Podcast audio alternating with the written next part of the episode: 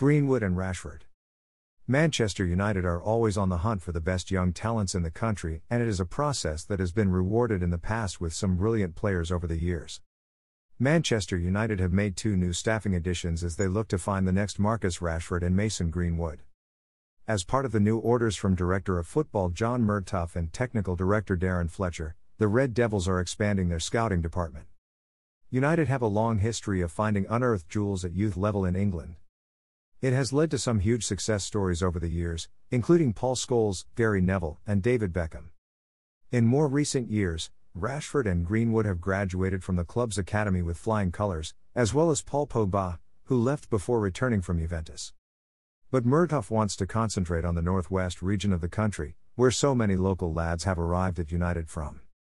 And that includes hiring two new scouts to help extend the club's influence over the area.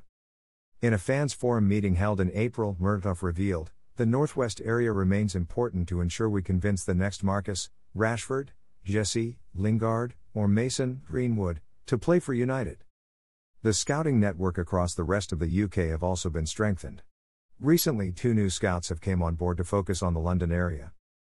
The club's tradition of looking at bringing in the best 17 to 18 year olds from across the world will also continue. The scouting team worked closely with Ole Gunnar Solskjaer to produce options for consideration based on the type of profile which Ole feels that the team needs. Ole has a veto, because as a club we will not sign a player that a manager doesn't want. United's global scouting system is set to remain how it is, headed by Marcel Bout, who has helped land a number of top youngsters in recent years.